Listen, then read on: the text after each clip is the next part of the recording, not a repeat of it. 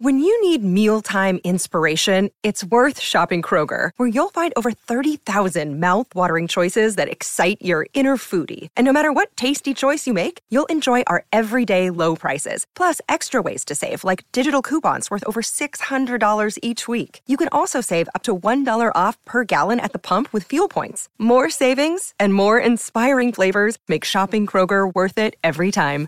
Kroger, fresh for everyone. Fuel restrictions apply. This is Izzy Ritchie from the Strumbellas. Hi, I'm Jeremy Drury from the Strumbellas, and, and you're, listening, listening to, Tobin, Tobin Tonight. Tonight.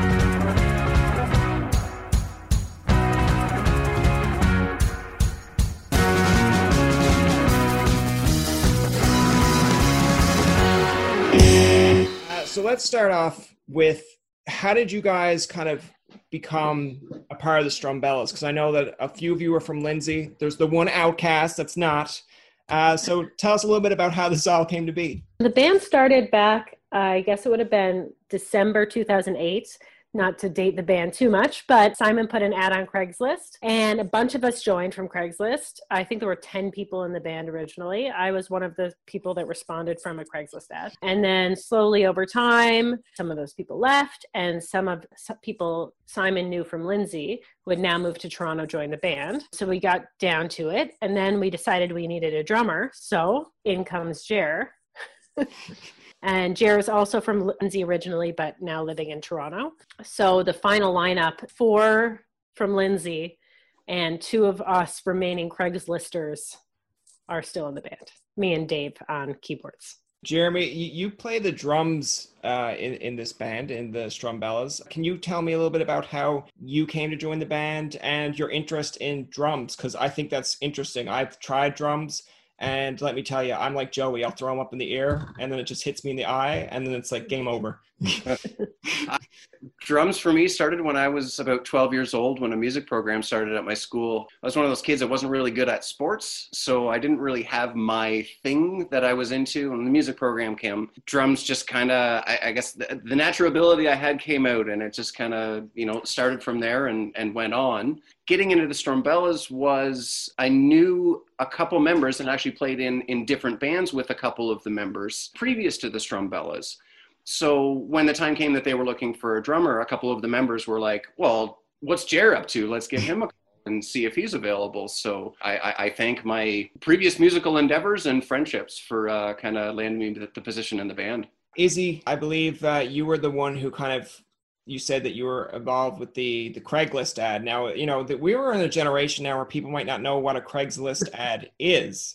Uh, you know, like I look at Kijiji kind of being a little bit dated, but you know when yeah. you see this ad, because I've I've gone through Craigslist in terms of trying to find apartments, like when I was in Carleton going to university, and you're kind of like skeptical. You're like, oh, I don't know about this. So like, what was your what was the ad originally, and how did you kind of were you a little bit nervous, or were you like screw it, I'm I'm joining, whatever. I would say a little of both. Like, I will say this is not the first band that I joined from Craigslist.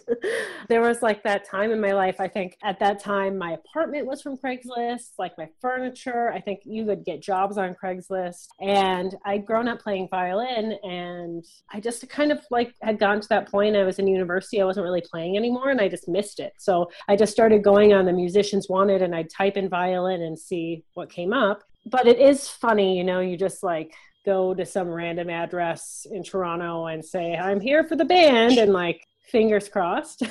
hope for the best.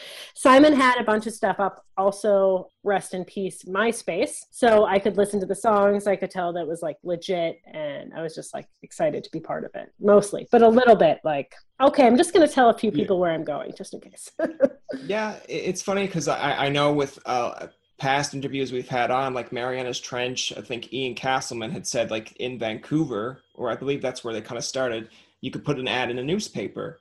And he's seen the ad in the newspaper, but he said like there was times that you'd go on Craigslist. I believe we had an act on from the UK, and they said the exact same thing. Pretty much, they had like their own versions of Craigslist, and I'm like, that's really interesting. It's like hit or miss sometimes. Of like someone can show up and do a great job, and then there's sometimes you're like, oh, we found this guy off Craigslist. What's the worst that could happen? It's like, yeah, a lot, a lot actually. I, I want to bring up to you before we get back to Jeremy with a question. Uh, you mentioned about the violin. How did you mm-hmm. get interested with violin? Because now in Newfoundland, I feel like that's kind of like a holy grail because of just yeah. the way that our traditions with music. So I feel like if you showed up one day and said, I can play the violin, there's a whole bunch of crowd. They're going to be like, great, center of attention right here. Put her in the middle. We're going to dance around her. yeah, um, I mostly played classical music growing up, but I'm from Wisconsin and there's like a, quite a bit of like fiddling there as well, not like the East Coast. So I wasn't really enjoying playing classical music that much. And then I saw this band, this Toronto band called Ohbijou, And I went to the Horseshoe Tavern one night and they had a cello player and a violin player. And I was just like, I could do that.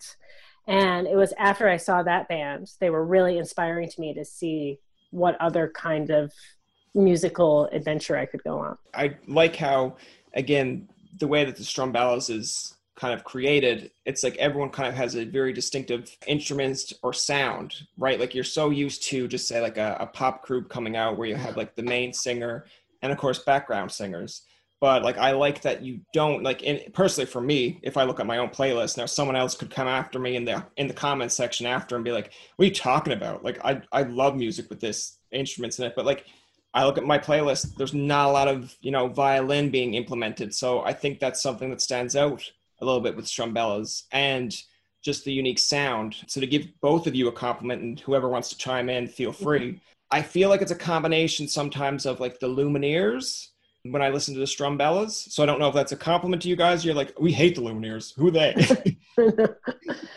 no, I think it's we've definitely gotten that comparison before, and a lot of people love the Lumineers. We love we love them too, so that's a good thing. And I think it kind of comes from the same place. Like when we started on that Craigslist ad, it was me on violin, but we had a banjo player, we had mandolin, we had a clarinet player. We were just like, let's see what sounds work and what makes sense.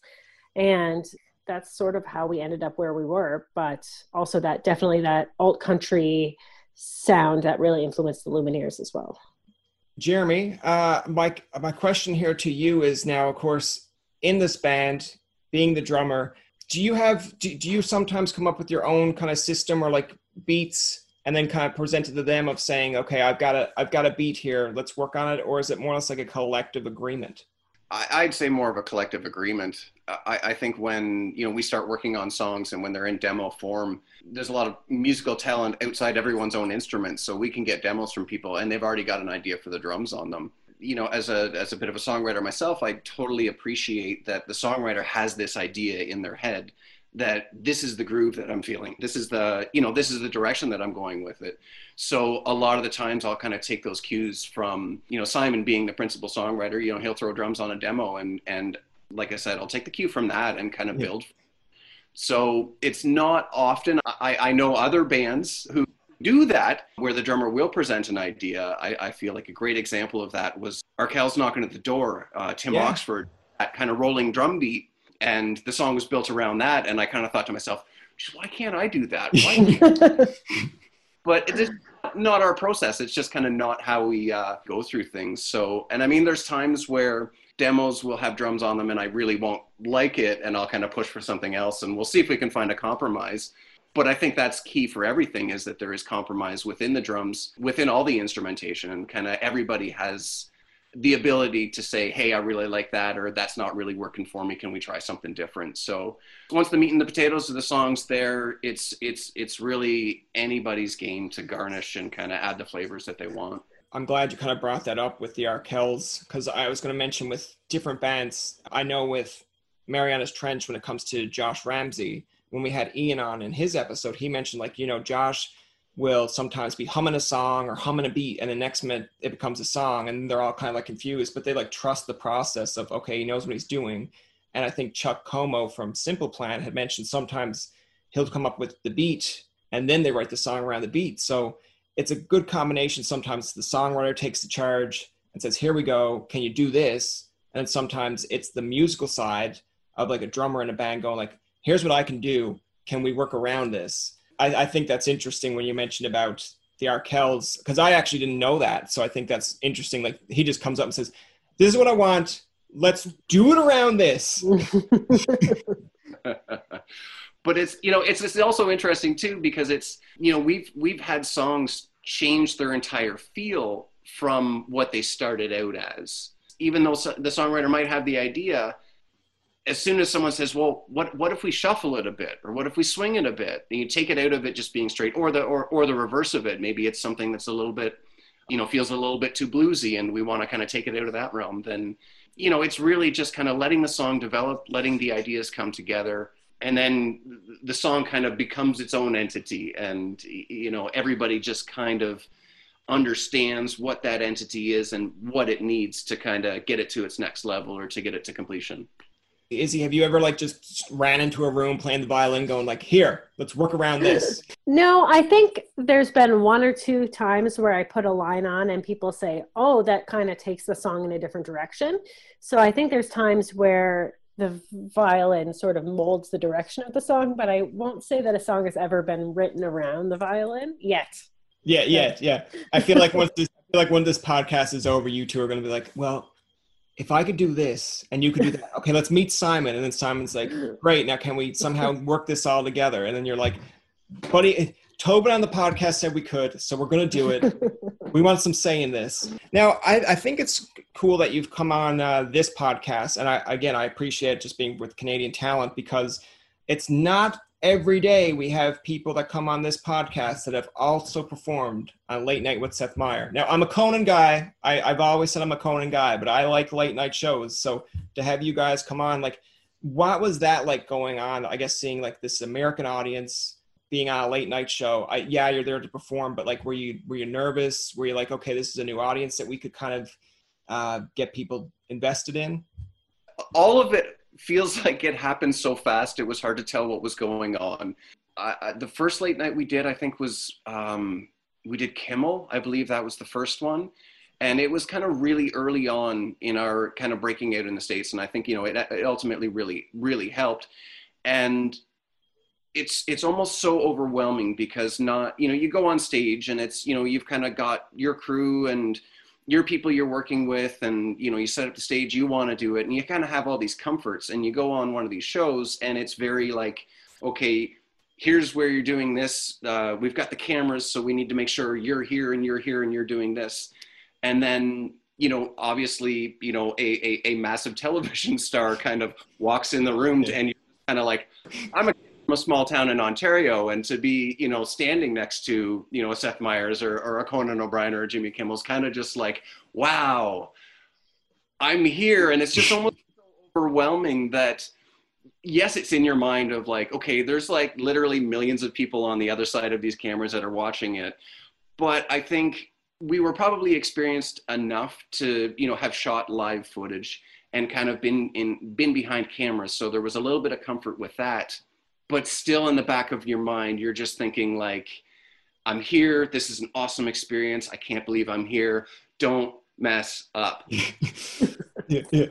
it almost kind of took me back to like you know say my really early performing days when you don't have that same level of confidence that you build and grow over time where like i said you know you kind of find your comfort zone for performing. And all that's kind of taken away by these new elements that are put in there. So the whole experience was just it, you know kind of really rewarding and and I'm you know I'm so happy that we got to take part in them. But it almost seems like it's all just a bit of a blur because so much was going on and it kind of everything just happened so fast that it was really it, it was kind of difficult to kind of have one of those moments where you just stop and you kind of look at your bandmates going like can you believe can you happening and it's just everybody's just super focused on I've got a job to do whether that's to play the right notes or to stand in the position they asked you to stand. so yeah, just all really overwhelming, but so so satisfying for you know uh, basically a bunch of bunch of kids from a small town that are playing the game with the with the big boys on network television in the U.S.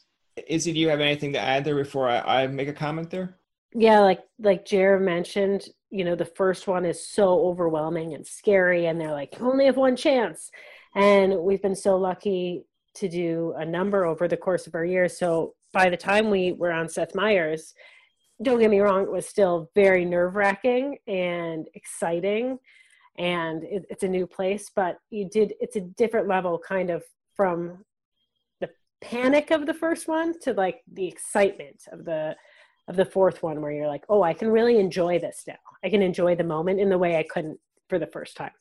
No, no, I, I understand that. I, I kind of want to go off a little bit of both dialogues here. Of what you mentioned, like it, it, it's to me for someone like who grow up or who grew up watching comedy and loving comedy. It's like you know if you got invited to do uh, Jimmy Kimmel and it's your first one, like regardless who it was for your first one, you're like okay, uh, don't bomb, just go out there and hope it goes well. But like by your yeah. second, third, fourth one, you're like okay, I've got the nerves a little bit controlled I've got like almost like that rookie over the hill kind of thing. Like I've done it, so it's not as surprising. And to go off uh, Jeremy's point, like yeah, I, I feel like it's a little bit more nerve wracking if you're like the main guy on the stage, or if you're Simon who has to like just say sing it all, and then it's like you mess up a note, and you're just like for you guys, it's pretty simple. Like we didn't mess up, I didn't mess up, so let's just keep doing our part, and then like when it's all over, be like Simon, what happened?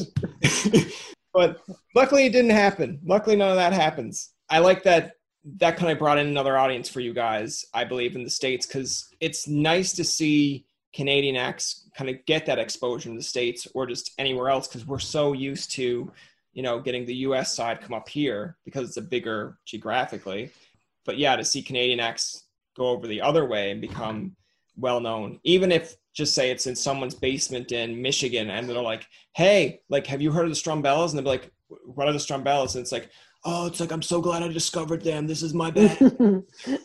say it to someone in Canada, like, yeah, no, we know. Like, they're like, okay. I, I think just kind of just just thinking about what you said there, like, you know, our our our journey through the U.S. D- did not start on network television. It did start playing pool halls in strip malls to people playing video games while we performed. Quite quite literally. So it was you know there was a lot we put in a lot of work. There was a uh, you know a lot of you know yeah kind of slogging it out you know not necessarily you know kind of starting from scratch you know when, when we started playing before i even joined started playing like it was you know from nothing. Um, playing at farmers markets to people that were walking by. Um, i think you guys like to talk about with pickles. Yeah by just being like hmm, catchy tune. You know, we we had a bit of a start like that in the U.S. as well. We did have that experience when we did sign with Glassnote. That did kind of change a whole lot for us because we it kind of opened up access to some of the booking agents and access to a little bit larger shows. Um, you know, things that weren't in basements in Michigan. You know, so that really helped out. And you know, with the radio success, we were able to get into a lot of the uh, like radio stations uh, a lot of times they have summer festivals. You think of how like you know Edgefest would happen in Toronto for yeah. the edge there. You know, just kind of every every city that's got an alt station does one of these types of festivals. So we'd get on some of those bills, and that would expose us to more people. You circle back around next time you're on touring, doing your own club show, you know, and hearing from people that were like, "Oh yeah, I I caught you at this radio station set you know six months ago you were awesome uh, you know can't wait till you come back again kind of thing. So as much as it might seem like it was a little bit of an overnight success in the us there was you know a fair bit of growth leading up to that. And then yeah starting to work with an american label and kind of have american agents that laid a bit of the groundwork for us to just kind of trudge on through and keep doing our things um, you know winning fans over one at a time if that's what it took. When you look at bands when you look at anyone that's kind of making their way in an industry it's like as soon as you see them become a little bit famous or you see a little bit more attention, you're like, oh, that's happened overnight. Or like, okay, like that's great for them. But like you don't really see the hard work that goes behind it until you're like really invested in that band. Like if I was using examples of a, a One Direction or a Michael Bublé, I know that's like completely two different polar opposites. So congrats to me for coming up with polar opposites. But it's like, you know, you, you see them on TV and you're like, oh well good for them like out of nowhere. And then when you watch a movie or you read a book on like buble or one direction you're like oh wow okay so this could have at any point really just been the turning point of like i'm done like this is over. You have to look at that at some point and say look at look at where we started look at where we're to yeah for sure. I think i think we definitely we had our own point like that where before spirits we said oh this might be the last album. Like we'd been a band for five or six years at that point and you're slogging it out and you do have this thing where like you're seeing your audience grow but it's not growing fast enough yeah. to support a six person band who a couple people have kids and it's just hard. And then to have this moment where it takes you to the next next level with a song like spirits just made all the difference. It was like oh thank god we didn't give up. And we never saw it, you know, doing what it did. It was exceeded our expectations. I like that. And I like how you brought up just spirits in general, because my actual story with that song, and it might come a little bit of one that you've heard before or very stereotypical, but uh, I was in a radio program at Algonquin, kind of getting ready for this kind of career. And, you know, you're on doing DJ work. So we had one station that was just Ottawa local. So any Ottawa bands you promote. And I'm like, okay, that's cool. We're promoting smaller talents. We have another one that was for mainstream. And on both stations, which I thought was kind of odd, we played Strumbellas. I'm like, okay, I get their mainstream, but like, why are we playing this on the Ottawa channel? But okay, whatever. Yeah, like one of our uh, one of the classmates came out and I was like right before my first shift. He's like, I I effing love this song. This is a great tune. And I'm like, okay, I'm, I'm not really feeling it yet, but like anything, when you hear it enough, it gets entrenched. it gets entrenched in you, and then like by the end of the day, it's like the Baby Shark song. It just, it got. I'm just there going down a hall. It's like I've got spirits and I'm like, and I'm like, where is this coming from? Like it's not even playing. And then he just walks by. and He's like, told you, told you to get stuck in your head. So in in mentioning, of course, about spirits and that success, I know you had like you were getting nominated for Junos, and then you won the Juno Award and then it kind of of course i guess this is kind of a canadian heritage minute in the making. I'm only kidding but it'd be it'd be funny if it did. But it got kind of cut off or the feed got cut off and some people weren't too happy about that yeah for the for the it was announced at the gala and so all of our family and friends were watching at home and the and the feed got cut off. And so then we were like i think getting texts like what happened? What happened? We don't know because it wasn't on the live broadcast. It was just a funny moment for that you to achieve this thing and then your mom to be texting you wait wait what happened? And you were like no we, we actually won. Yeah. so it was a it was a funny coincidence at that point but all all in good fun i think Jeremy, what was what's your take on that? Like, because I can just imagine, like, I know I, am not, I'm just kind of poking fun of it as a Canadian aspect, but like down here, when you see like the Canadian heritage moments of like, you know, how Winnie the Pooh came to be Winnie the Pooh, how Superman became Superman, I just love to see a heritage moment where it's like, and then they got up to the stage, and midway through, it got cut off. Canada Heritage moment, and then you're just like, what happened? admittedly, I totally forgot about that until you brought it up and discussing it here. so, but I actually think that probably speaks volumes for the experience for me that I wasn't, I didn't get hung up on it at all, or it didn't, you know, maybe maybe it didn't bother me. Is that um, I'm sure I was texting with my mother as well, who's a you know kind of a big fan of the band, and you know always been you know championed my music and my my efforts and whatnot. That's not the highlight from that evening. Yeah, it just kind of tells me just like nah whatever you know things happen that things always don't don't always go according to plan. And you know and i think and i don't know if it was part of a broadcast or if it was just part of a live stream. And i feel like you know we are going back a couple of years. We don't have we maybe didn't have the technology as uh, up to date as we do now and able you know to do these types of things as as easily. So technical glitch somewhere the day, ah, that's all right. That that's fine by me. I know a few years ago, I think John Oliver did a thing about you know election songs, and people weren't happy about some uh, politicians use their song, and they're like, "I don't support this. What are you doing?" But you guys, your one hand up was used by like the Liberal Party. Um, did they kind of come to you beforehand? And, and again, I'm not not saying like, oh, you're affiliated with the Liberal Party, because again, getting song exposure is great, but like, did they come to you beforehand to ask at least?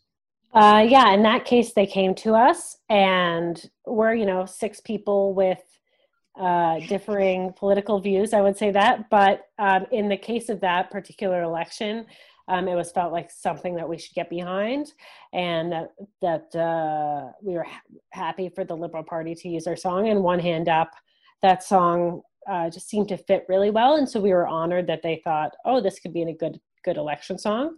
So yeah, they they did they did ask us before. They didn't just uh yeah yeah just use it without our permission, and we're like, what are you doing? No, it wasn't like that. I thought it was really like another great way to get your music out there and get exposure. And like you know, regardless if it was conservative, liberal, NDP, whatever, like for them to kind of come to you and say like we like the song, we want to use it. I mean, that has to kind of put like as old as old as it sound like put a feather in your cap uh, you know, because it's giving you more exposure. It's an actual like a big government kind of party coming and saying we love this song, so it's another branch that you can reach.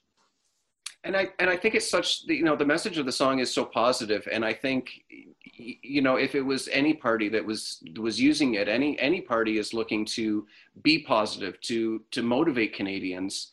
Um, you know whether you know obviously each party's trying to get people on their yeah. side.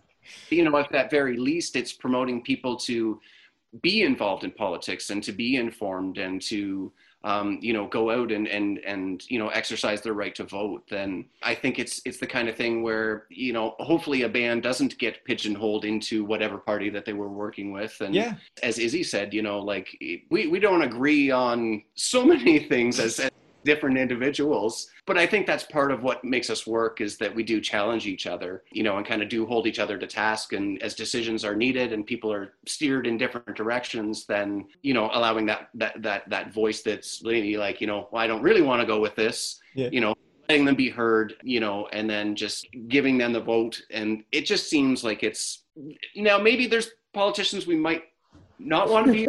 yeah. And I actually think I, I, think we had a request from a U.S. politician at one point. I think we declined that opportunity as it was just something that you know wasn't necessarily close enough to us. But to be involved in uh, you know a Canadian party's um, uh, their campaign trail, I guess you know it, it you know again in this whole like you know just very Canadian of us, it was yeah we're in sounds good positive message, people being positive, you know uh, ties in and this is the side of things that I think is interesting from, you know, depending on your PR's perspective, depending on your own individual perspective, it's like, okay, is this good for us? Is it good for the band? Like, do we really want to be kind of tied up in this? Because even though you might see all the positive and good in it, there's always going to be someone out there that's going to be like, oh, what? Like, why?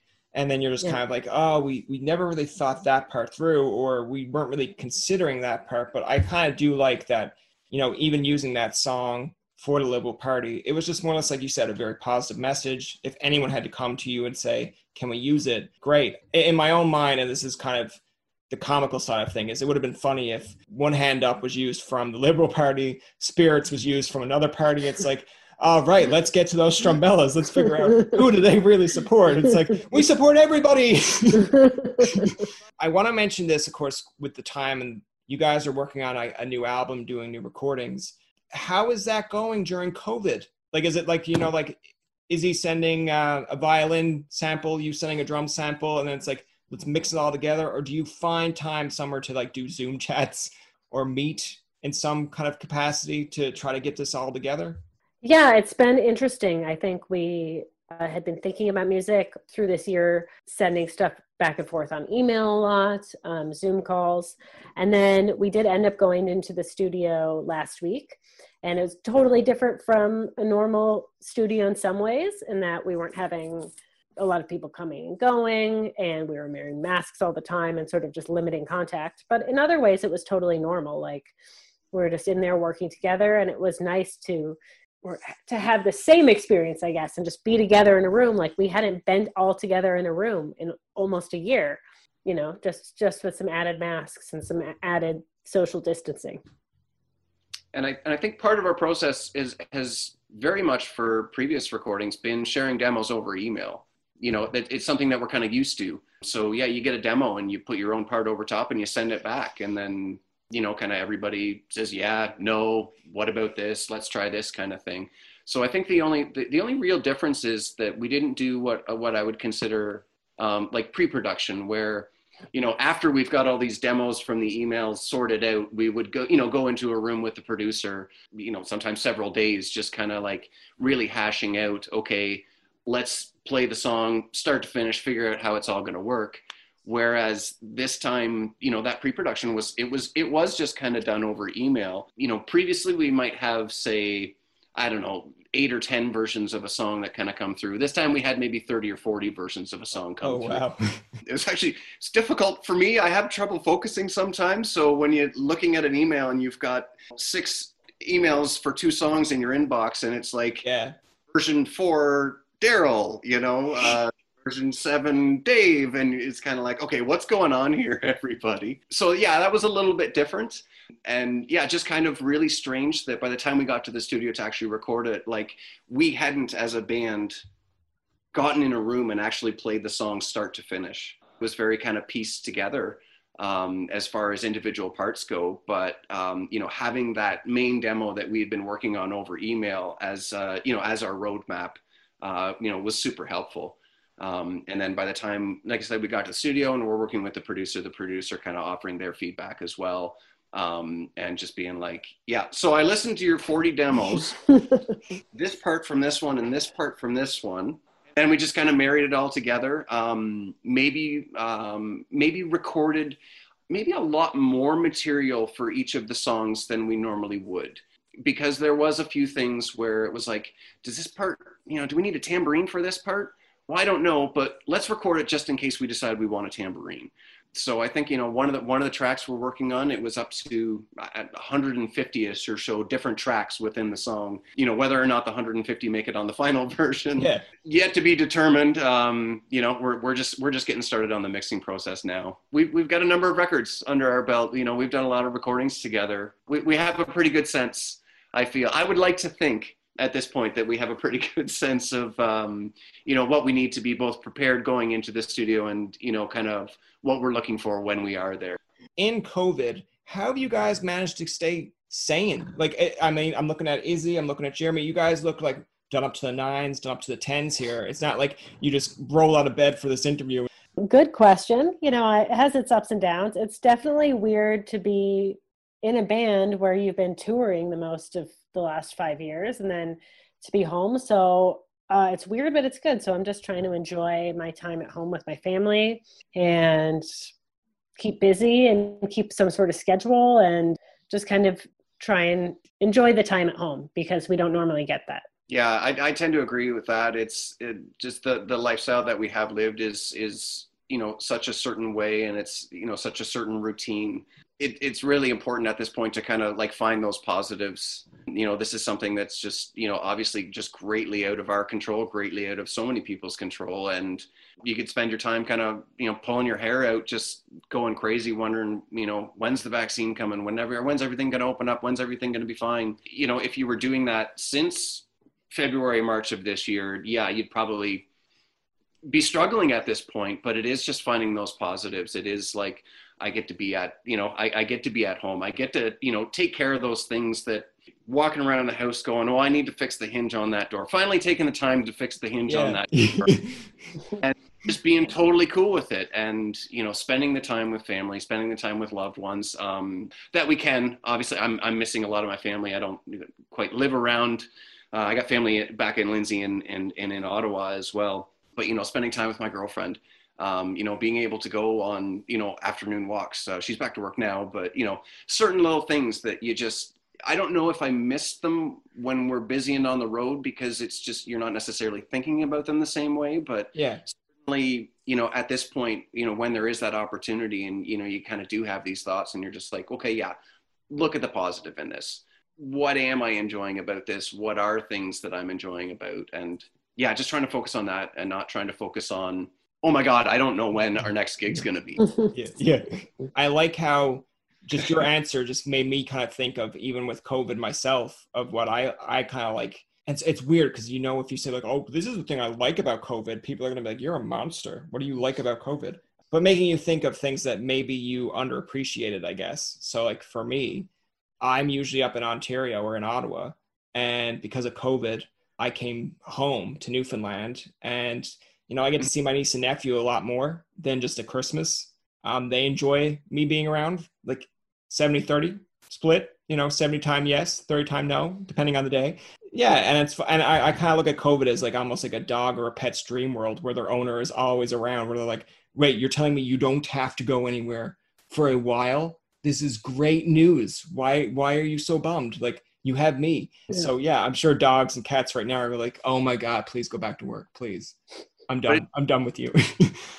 like we couldn't know these things without it happening. And I think, you know, a great example was, you know, seeing clear skies in parts of the world that are normally extremely polluted or, you know, seeing things yeah. happen waterways that never did. Like we wouldn't be able to see those had this not happened. Obviously, no, I don't want people just being like, "Oh, dude, you're crazy!" Like, you know, there's no positives to this or anything. Yeah, yeah you know i think with you know so much in life it's just looking for that silver lining and just whatever it is that you can find that does keep you going, that keeps you motivated, that you know gets you out of bed every morning, not pulling your hair out, going crazy. Because yeah, no, and I'm just trying to be positive here. Because if I'm, I would just be 100% depressed and just laying in bed all day, and I, I'm just trying to do my best to remain positive and just to be hopeful that you know we will overcome this. We'll get through it. You know, I'll, I'll, I'll be able to hug my bandmates without wearing a mask you know, again someday. and I, I want to kind of get with uh,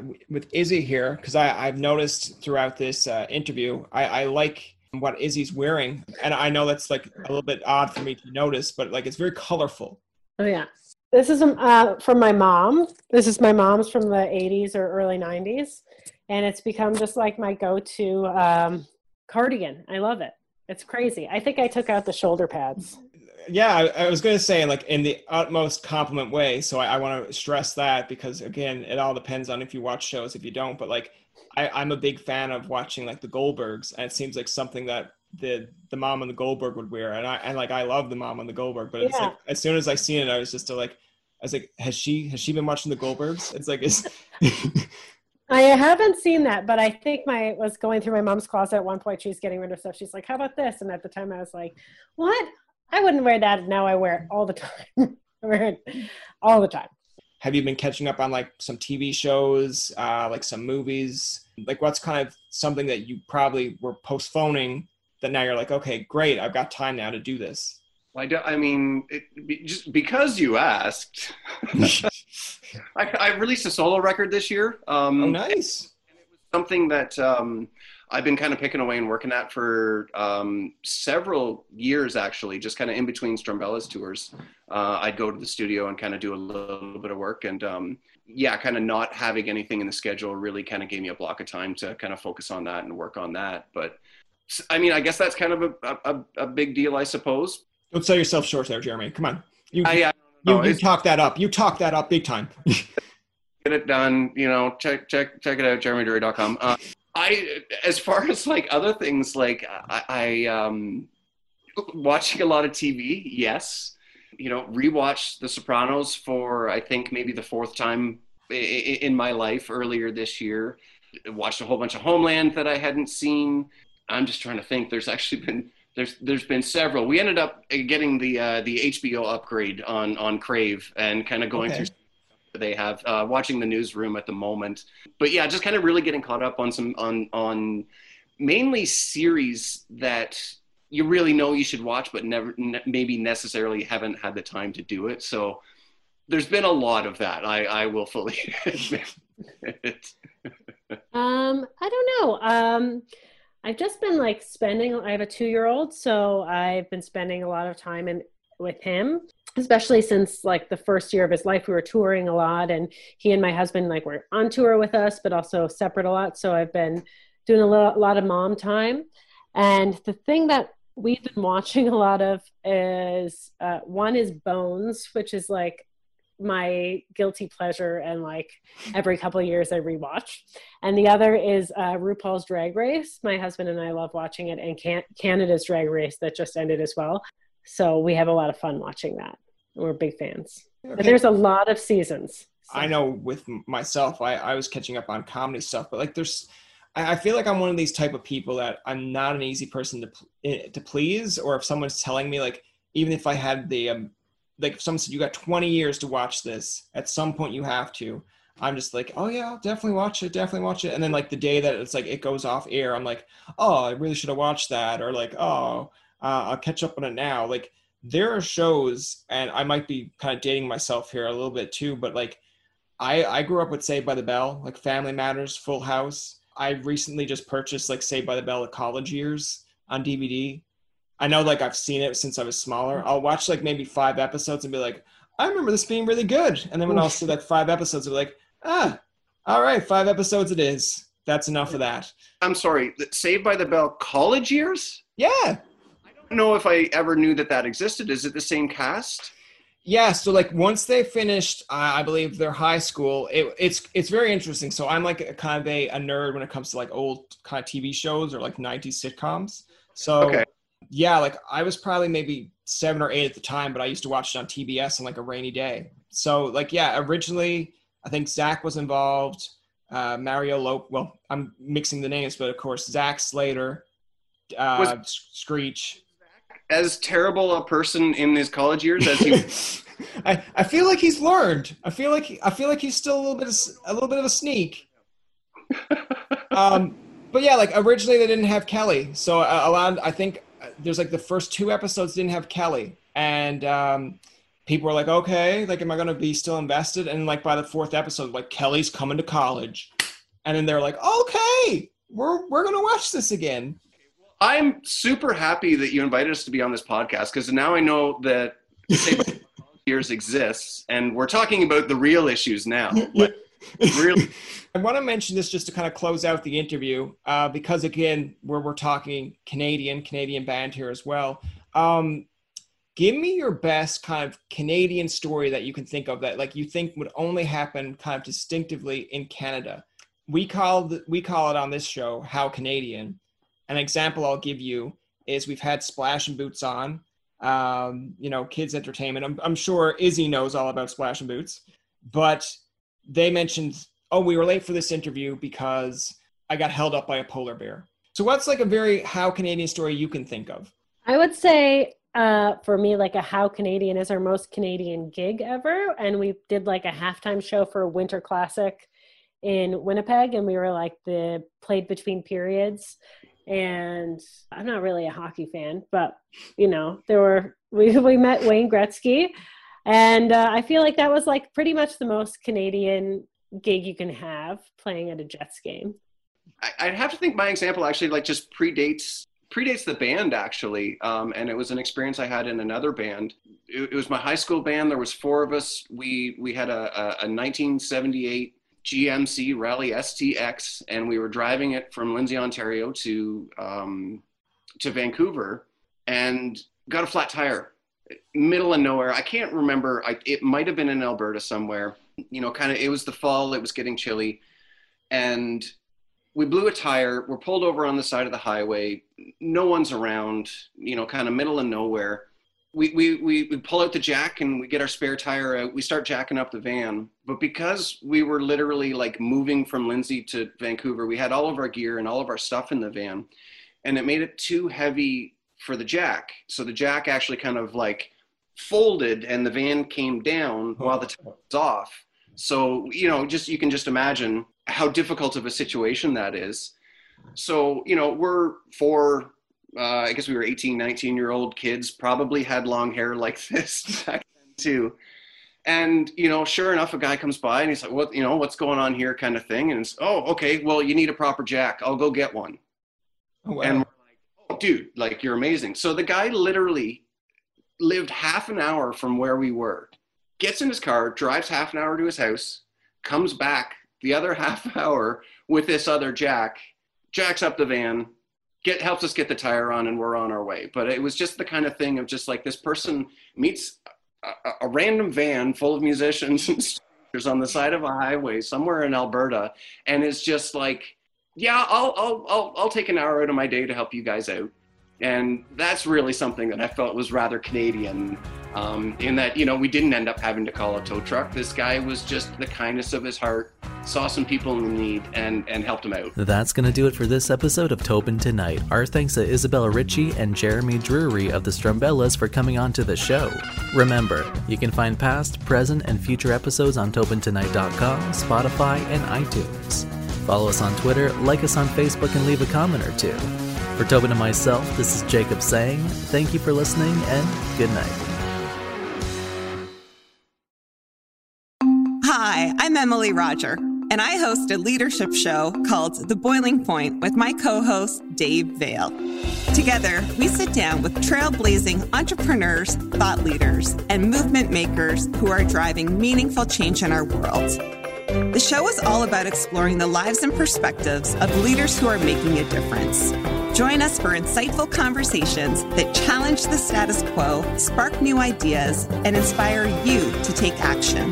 Find us on Apple, Spotify, YouTube, or at boilingpointpodcast.com. Hi, this is Candace Sampson, the voice behind What She Said. My show is your destination for stories that not only entertain, but also educate and empower. Every week, I spotlight strong female voices from across Canada, women who are changing the narrative and driving change. Don't miss out on these inspiring episodes. Subscribe on Apple, Spotify, and Amazon Music, or head over to whatshesaidtalk.com. What She Said can also be heard on blasttheradio.com, Mondays at 5 p.m. and Wednesdays at 7 p.m. That's blasttheradio.com. It's time to dive into the stories that truly matter. Another Sound Off Media Company podcast.